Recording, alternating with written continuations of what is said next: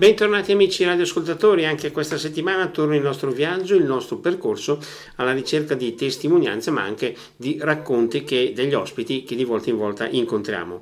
Quest'oggi abbiamo un nostro ospite ancora collegato telefonicamente e lo ringraziamo naturalmente per la sua disponibilità, padre Vincenzo Percassi, missionario comboniano. Pronto? Sì, pronto. Ecco, innanzitutto grazie per aver accettato il nostro invito. Grazie a voi. Ecco, io in questo caso avrei il, così un po' la curiosità di suddividere questa nostra puntata quasi in due momenti, ma il momento di partenza, visto anche un po' per rimanere sull'attualità oppure su argomenti di particolare interesse, lo dedicherei a un libro di cui il nostro ospite è l'autore, dal titolo L'esercizio della libertà. Vorrei chiedere appunto a padre Vincenzo eh, di cosa si tratta e cosa propone questo libro. Eh, dunque, farei una chiarificazione di partenza, nel senso che io sono missionario e potrebbe nascere la domanda come mai un missionario scrive dei libri.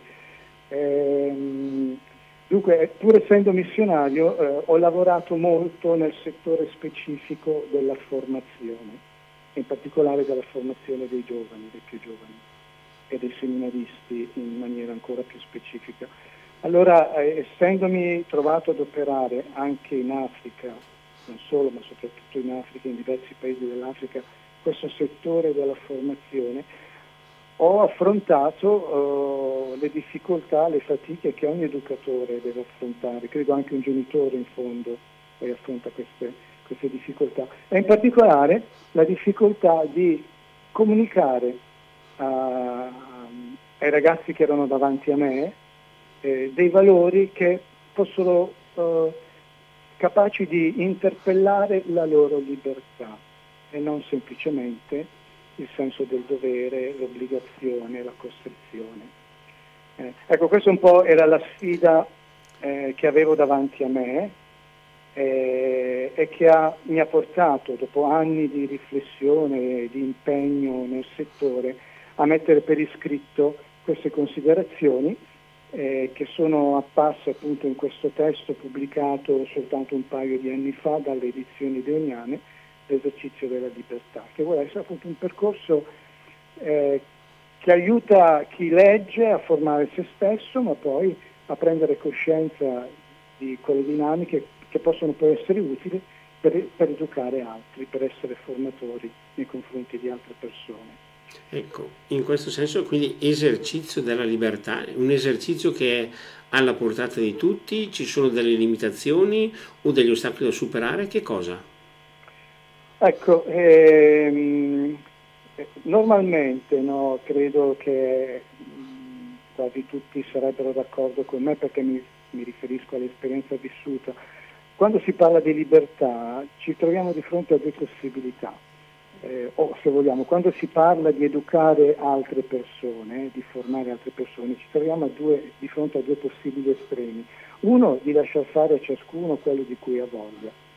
E forse tante volte nel nostro vissuto sociale è possibile che prevalga questo approccio un pochino relativista estremo, no? in fondo ognuno fa quello che gli piace L'altro estremo naturalmente può essere quello di imporre con la forza, eh, dare delle direttive costringenti che però evidentemente non, non, creano un cambio perché durano finché c'è il controllo e poi vengono meno.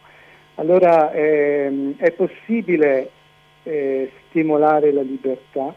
Sì, è possibile, bisogna eh, proporre un valore in maniera tale che la persona si senta coinvolta in maniera autonoma, non autoreferenziale, cioè non che faccia quello di cui ha voglia, ma che voglia quello che faccia, eh, quello che sta facendo. Eh, cioè le, un, la proposta di un valore che sia in grado di risvegliare la trasmissione è, è rivolta alla ricerca del senso della vita. Ecco, la libertà scatta quando io mi trovo di fronte ad una proposta che non è che mi piaccia semplicemente e non è semplicemente un dovere, ma è qualcosa di significativo, è qualcosa che ha senso. Se la proposta fa senso per la mia intelligenza e in qualche modo anche per l'intelligenza intuitiva del mio cuore, perché non è solo questione di capire le cose, allora si risveglia la libertà nel senso di autonomia della persona, per cui la persona può decidere di fare qualcosa anche magari se non le piace completamente, oppure se non è sempre facilissima da fare, implica qualche costo. Ecco, quindi una libertà c'è, è, è, è, condizionata, evidentemente non è una libertà assoluta e soprattutto è una libertà che ha bisogno di essere educata, perché potrebbe rimanere in un certo senso una libertà prigioniera di se stessa come quando la persona si riduce a fare semplicemente quello che gli piace, quello di cui ha voglia, senza considerazioni ulteriori per ciò che la fa crescere e per ciò che rispetta gli altri. Ecco, visto che ha toccato questa parola altri, parlando di libertà e di utilizzo che noi possiamo fare della libertà, gli altri in che modo possono e devono entrare in gioco?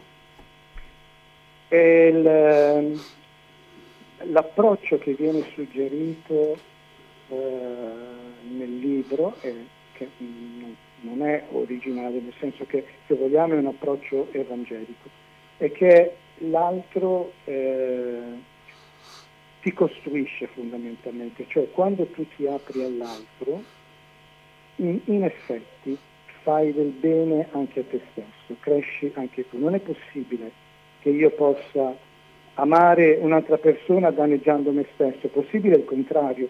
Se io, io non posso dire a te una bugia senza mentire anche a me, perché so che sto mentendo.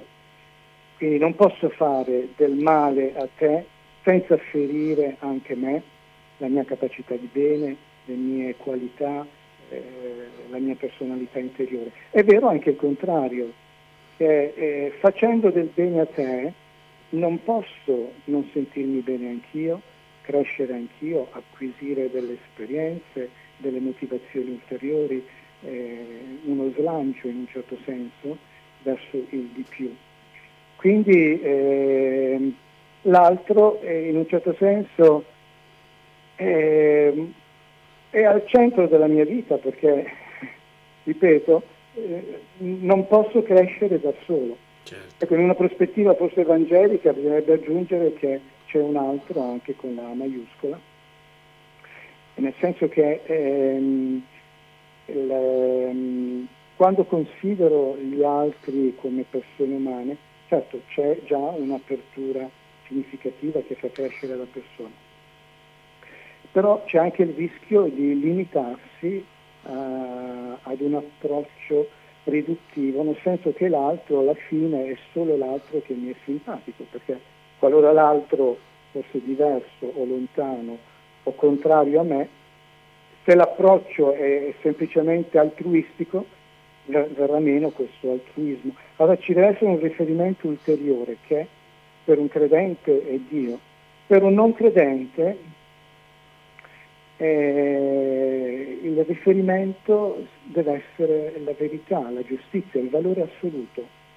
Eh, Papa Benedetto dice una cosa interessante in una delle sue conferenze, dice che anche un ateo che vuole agire in maniera veramente altruistica deve, dovrebbe agire come se Dio esistesse, anche se non ci crede.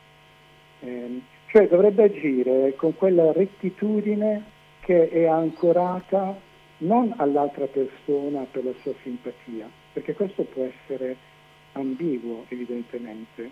Anche le persone malvagie si trovano bene tra di loro, eh, ma questo non vuol dire che stanno facendo un bene in assoluto, no? possono trovarsi d'accordo nel rubare, per esempio, essere complici nel male.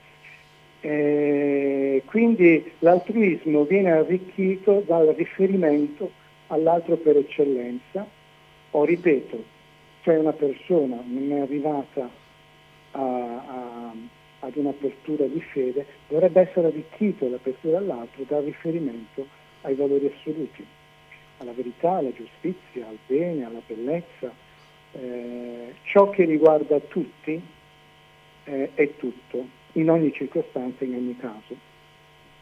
Ecco, in quello che ci stiamo dicendo in questa prima parte di questa nostra trasmissione, abbiamo sfiorato anche, appunto, partendo dal fatto che il nostro ospite è missionario e abbiamo parlato anche un po' di attenzione particolare per l'Africa. Vorrei chiedere, in questo momento si può parlare di libertà in una realtà come quella africana?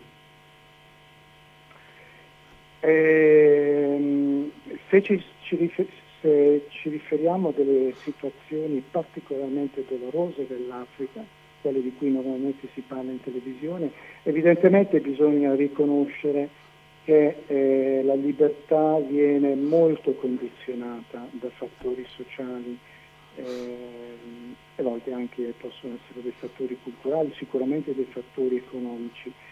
Ehm, basti considerare, sembrano cose un po' strane, quasi non credibili, però eh, numeri eh, ufficiali dicono che il flusso di denaro che esce dall'Africa per ripagare i debiti è maggiore del flusso di denaro che vi entra per eh, investimenti o per concessioni di diverso tipo. È chiaro che una, questo limita le possibilità di tutto un continente, anche solo a livello economico, e quindi limita la libertà effettiva, se non essenziale, di queste persone.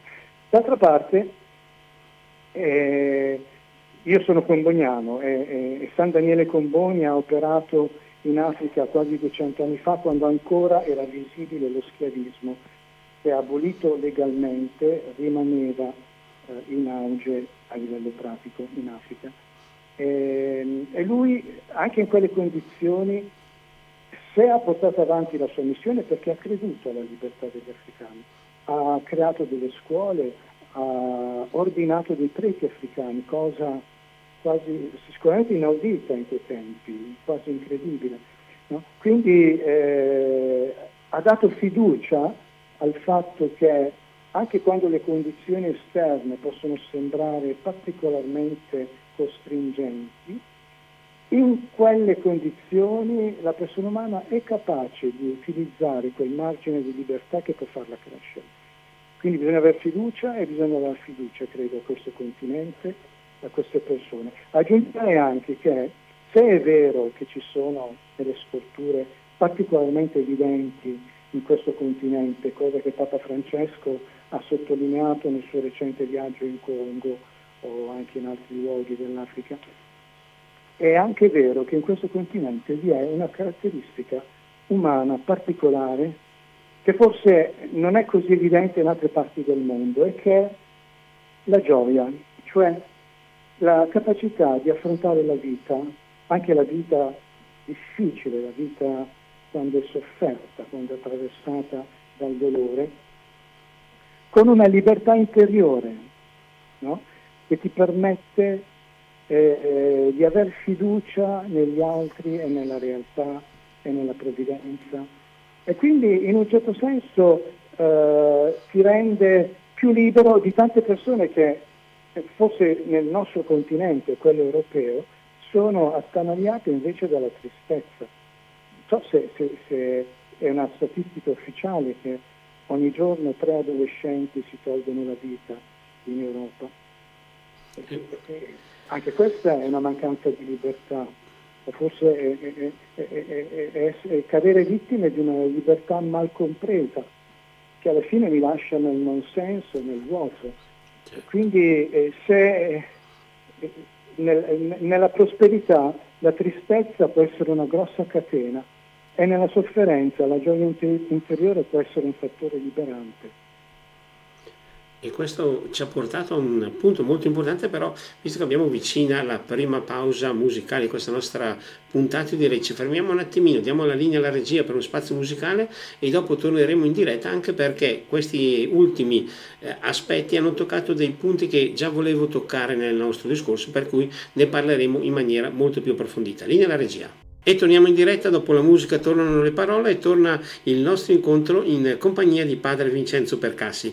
Proprio lui, prima della pausa musicale, ci ha toccato anche questo tasto che era partito da un discorso su uno sguardo un po' più approfondito sull'Africa, ha delle considerazioni diciamo, sulla, eh, sull'Europa, un po' sulla nostra società. E, e, qui proprio mi volevo già collegare ancora proprio prima che lui entrasse in questo dettaglio e gli, volevo, e gli vorrei chiedere proprio adesso, ma parlando di libertà, la nostra società, la nostra Europa, chiamiamola come vogliamo, può dirsi libera?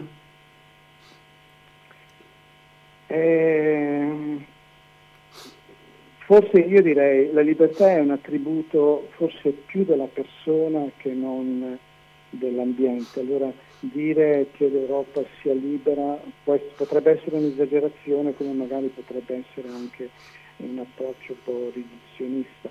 Eh, in questa Europa le persone devono faticare esattamente come altrove per educare la loro libertà e se rinunciano ad educarla, sia la propria libertà che quella degli altri, perché eh, credo, sarà d'accordo con me, che c'è un'emergenza educativa eh, parliamo anche solo della nostra Italia che forse conosciamo.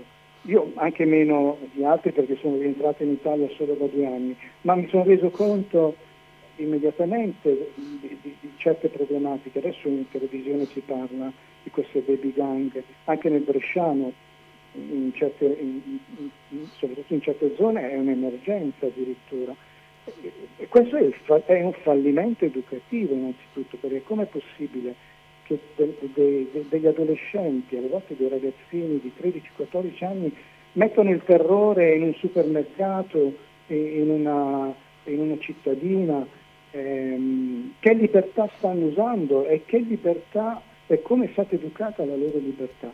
Allora credo bisogna eh, tutti fermarci, soprattutto le agenzie educative, quindi la scuola, i genitori, sicuramente anche le parrocchie, gli oratori, eccetera, e, e, e interrogarsi su che tipo di libertà stiamo proponendo e, e su quali sono eh, le modalità per educare questa libertà. Adesso anche, non vorrei forse espandermi eccessivamente, però eh, eh anche il discorso del gender, no? che è superficialmente affrontato alle volte anche a livello adolescenziale, eccetera, presuppone l'idea di una libertà assoluta, svincolata dalla realtà praticamente, per cui quasi che io possa veramente decidere se essere maschio o femmina e se poi, e qualora vorresti, se posso cambiare ancora dopo un anno o due, ritornare cioè è, è, una libertà realistica, è una libertà ancorata al reale, è una libertà che fa crescere questa qui. Non c'è forse bisogno di riflettere in maniera un pochino più attenta su che cosa veramente libera eh, non solo la nostra volontà, ma la nostra capacità di crescere, di fare del bene, di essere noi stessi e di trovare la felicità alla fine. Ecco, prima abbiamo parlato, sfiorato anche il tasto dei tanti purtroppo giovani che eh, decidono di interrompere la loro esistenza. Possiamo dire che un problema di questo genere, ovviamente, anzi tra l'altro come vediamo proprio dai numeri molto sentito, può essere anche collegato a una mancanza di educazione, nel senso di basi che vengono fornite a questi giovani su quali poggiare la loro vita, perché ci capita spesso di vedere giovani che vedendoli dall'esterno hanno praticamente tutto però probabilmente in realtà dentro non hanno niente. C'è un vuoto, certo. Eh, in, in, termini, la, la mia impressione, eh, ripeto, forse io non, sono, non conosco ancora l'ambiente italiano sufficientemente perché sono vissuto spesso all'estero, ma l'impressione che io ho è che ehm, eh, appunto manca il discorso formativo nel senso che ehm, viene data l'informazione, non la formazione. E, le, le, la scuola, la, anche il catechismo spesso, eh, è un momento in cui io imparo delle nozioni no? senza che, aiutare i ragazzi a cercare il nesto con la vita, con gli interrogativi profondi del loro cuore. Perché ha senso questa nozione? No? Ehm, perché le proporzioni matematiche no, possono parlare anche alla mia vita, nel senso che magari possono dirmi che c'è una proporzione anche nell'amministrare la giustizia, cioè dovremmo riuscire a, a, a trasmettere delle informazioni che tocchino il cuore delle persone, che diventino rilevanti per i comportamenti, per le scelte, per le decisioni della vita. E questo sforzo secondo me non, è, non, non si fa ancora abbastanza. Eh, oserei dire anche a livello di trasmissione della fede. È un secondo aspetto che ehm, è proprio legato a questo. Con troppa disinvoltura ci si, è, eh, ci si sta allontanando da Dio pensando che questo possa essere eh, una cosa innocua. Il punto è che, come dicevo prima, eh, senza un riferimento all'altro per eccellenza, fosse anche il valore assoluto. Lasciamo, diciamo che uno non crede in Dio, però, però cerca una trascendenza, cerca un valore che va al di là del contingente, cerca una verità. No? Eh, ecco, se non c'è questa educazione al trascendente, a quello che supera il mio interesse immediato, il mio piacere del momento, il qui, ciò che serve qui ed ora e basta, evidentemente avremo delle persone eh, perdute in mille possibilità, tutte uguali, eh, persone che si accontentano di fare esperienze, ma non hanno l'esperienza della vita, di ciò che rende vitali le esperienze, di ciò che le rende significative, perché ho, ho inseguito un valore, ho, segu- ho inseguito qualcosa che aveva senso, che dava pienezza alla vita. Ecco, capisco che è un discorso non facile da portare avanti, eh, però eh, eh, eh, eh non so, nella sua limitatezza ciò che ho scritto nel libro voleva almeno suscitare degli interrogativi eh, suggerire delle possibilità in questo senso. Certo, ma tra l'altro è un, una riflessione che si ricollega anche a, a diversi eh, esami, incontri con i giovani e sembra, e lo ha confermato in questi, nei giorni scorsi un incontro che si è tenuto qui in provincia di Brescia con alcuni giovani che hanno raccontato un po' i loro desideri, le cose che loro piacevano e si è parlato di tutto un po' compresa dalla religione. È emerso che per questi giovani la religione non è importante e sembra che questi giovani appunto vadano avanti, secondo me, appunto lo dicevo anche prima, un po' alla giornata, senza riuscire ad alzare il loro sguardo verso l'alto. Certo, direi anche di più, l'impressione è che semplicemente la religione è irrilevante, non solo non è importante, ma è, è qualcosa che non serve, di inutile che si potrebbe scartare per moltissimi. La religione, quell'esperienza di religione che essi hanno avuto, perché eh. purtroppo la trasmissione della fede è rimasta, ripeto, eh, troppo spesso eh, espressa ad un livello di nozioni, ciò che devi credere, non il perché profondo, e, e, quindi qualcosa che eh, risuona nel tuo cuore come vero, come vitale, e, quindi come un'esigenza di, di, di bellezza, di pienezza, e che ti spinge ad una adesione libera. No? Certo, in eh, effetti, proprio in questo senso mi permetto ancora di interrompere, ma certo, eh, probabilmente quello che in queste generazioni non si riesce neanche a capire, purtroppo, è proprio il significato della parola religione. La religione viene vista magari come una cosa di costrizione, una sequela di diverse regole, ma se noi guardiamo la parola religione, io quasi quasi la, la tradurrei con ricerca e questo mi sembra cambierebbe tutto. Certo, certo. Il, il, il, mi permetto di citare un altro libro, mio, di Don Giussani, che porta il titolo di Senso religioso, il senso religioso, eh, che corrisponde a questo che lei sta dicendo di eh, custodire questo atteggiamento di ricerca nel cuore, eh, di sguardo meravigliato sulla realtà, sui fatti della vita, no? uno sguardo attento, meravigliato, interrogativo, che inevitabilmente se custodisci questo sguardo, che è uno sguardo di ricerca, non uno sguardo ovvio, banalizzante, so già tutto, no? ma uno sguardo attento che, che, ricerca, che guarda, inevitabilmente la realtà stessa ti interpella. No? Per cui tu guardi, eh, io sono a Limone, guardo la sera le luci sul lago di Garda, o il mattino il sorgere del sole e mi accorgo, se lo guardo con attenzione, inevitabilmente mi rendo conto che questa apparenza nasconde una generosità immensa, non può essere frutto di interazioni chimiche soltanto, tanta bellezza. No.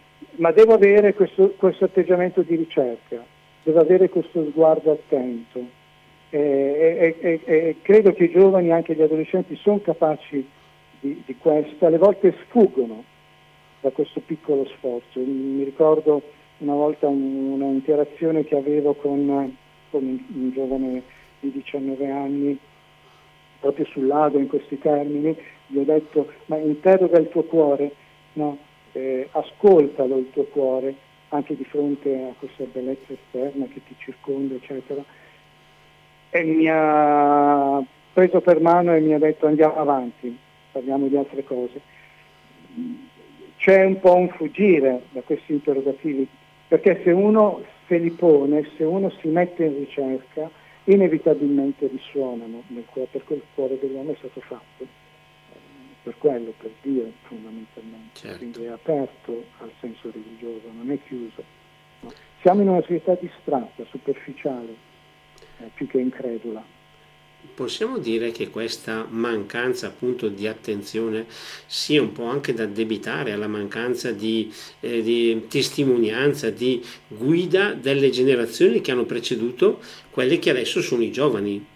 Eh, bene, è un'analisi che si può fare. Ehm, eh, esiterei ad attribuire più colpa all'uno all'altro. Sì, certo, diciamo, noi stiamo facendo un discorso generale ovviamente. Certo, certo sì, sì. No, sentiamoci tutti responsabili, è vero, forse abbiamo dato per scontato troppe cose e, e la testimonianza è stata inadeguata, la trasmissione della fede è rimasta ad un livello superficiale. Eh, si richiede un po' più di sforzo forse ad entrare in se stessi, bisogna rischiare un pochettino, dare fiducia anche alla capacità dell'altro di interrogarsi, di ricercare, quindi evidentemente la costruzione soltanto dura finché dura. Eh, io ho sentito tanti adolescenti che sono andati a messa finché erano minorenni e poi una volta maggiorenni eh, adesso decido io. Eh, sì, diciamo, l'obbligo uno ci prova anche, non, non, forse non fa male, però chiaramente non, non risolve il problema della trasmissione del valore eh, il ragazzo deve capire che la religione eh, eh, fa parte della, de, della, sua, della, sua, libertà, della, de, della, sua ragionevolezza anche, dell'ampiezza dei suoi orizzonti, cioè eh, posso, ehm, c'è un aneddoto che forse rende un po' l'idea, eh, un, eh, incontro un operaio che porta una carriola piena di sabbia, gli chiedo che cosa fai, mi dice mi sto guadagnando il pane. Ne incontro un altro che fa la stessa cosa, gli faccio la stessa domanda e mi dice lavoro per la mia famiglia. Capire che già l'orizzonte si allarga. Ne incontro un terzo e mi dice sto costruendo una cattedrale. Questo non esclude che uno lavori anche per se stesso e per la famiglia, ma se c'ha un ideale più vasto, lavorerà con più gioia, lavorerà anche quando c'è la pioggia, lavorerà insieme agli altri, in concertazione. No? Eh, cioè eh, avere un, un, un, orizzonte vasto eh, ti, ti, salva la vita, per questo, per questo la religione è importante. Certo. Ed è molto okay. bello questo tasto dell'orizzonte, infatti. Tra l'altro chiedo scusa un attimo, ma adesso ci fermiamo perché appunto c'è lo spazio per la musica, quindi diamo la linea alla regia, ma subito dopo torneremo in diretta per continuare il nostro incontro con Padre Vincenzo. Linea alla regia. E torniamo in diretta con Padre Vincenzo stavamo toccando appunto un po' gli orizzonti e io mi, mi, permetto anche di aggiungere questa cosa, in effetti sembra che Ovviamente noi stiamo facendo anche un discorso che non riguarda persone specifiche o realtà specifiche, ma è un po' anche un discorso generale. Sembra che troppe volte il nostro modo di essere sia molto stre- ristretto, guardi intorno a noi stessi, ma come si dice prima, non abbia quegli orizzonti ampi che invece sarebbero fondamentali. Sì, diciamo che il, il, il la capacità di amare diciamo, è, è, è, è, distrutta o almeno è diminuita eh, non tanto dal, dai conflitti, eventualmente dalle antipatie, eccetera, perché uno può anche affrontarle queste cose e continuare ad aprirsi agli altri, ma è distrutta dall'interesse proprio, da un ripiegarsi eh, sul, su se stessi e dal considerare la, la, propria salvezza in termini autoreferenziali, mentre noi ci salviamo in comunione. La mia felicità non può essere un fatto individuale, egoistico. Alle volte io provoco un po' i ragazzi più giovani eh, chiedendo chi vuole essere felice e normalmente tutti alzano la mano e poi faccio la domanda successiva, felici di fare che cosa? E lì normalmente non c'è stata una riflessione. Allora eh, capisce che la felicità per me non esiste, perché la felicità è un uh, effetto secondario, no? è il risultato, non è qualcosa da perseguire in maniera diretta, individualistica, autoreferenziale. La felicità è il risultato dell'aver conseguito qualcosa che mi ha fatto crescere e che ha fatto crescere. Allora sono felice. Eh, e sono infinite le testimonianze di persone che hanno ritrovato il gusto della vita quando hanno smesso di cercare di essere felici e si sono interessati un pochettino alla felicità degli altri. Paradossalmente questo cambio di prospettiva, questo appunto sollevare lo sguardo dal proprio ombelico per capirci, a, a, ad un orizzonte quanto più possibile vasto, ha salvato la loro vita, che era diventata fondamentalmente noiosa, monotona, vuota, appunto, come per tanti. Certo.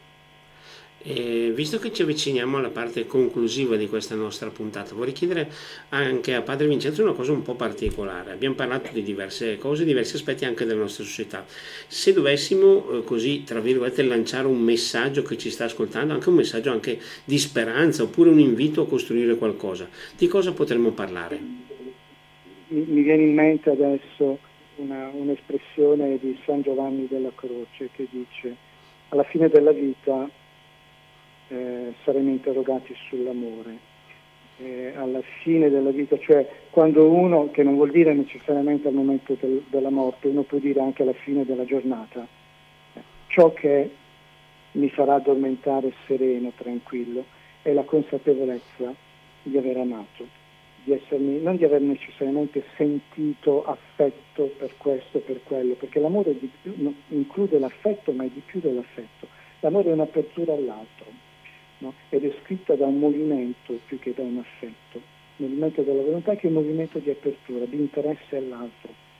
Ecco, alla fine della giornata, ciò che se mi interrogo, ciò che mi solleva, che mi rasserena, è che mi dà la voglia di eh, riposare per risvegliarmi e ricominciare, è la consapevolezza di aver amato. E a questo aggiungerei, sempre richiamandomi a San Giovanni della Croce, che io considero un amico, e lui dice così, e laddove non ci fosse amore, mettici il tuo e ve ne troverai.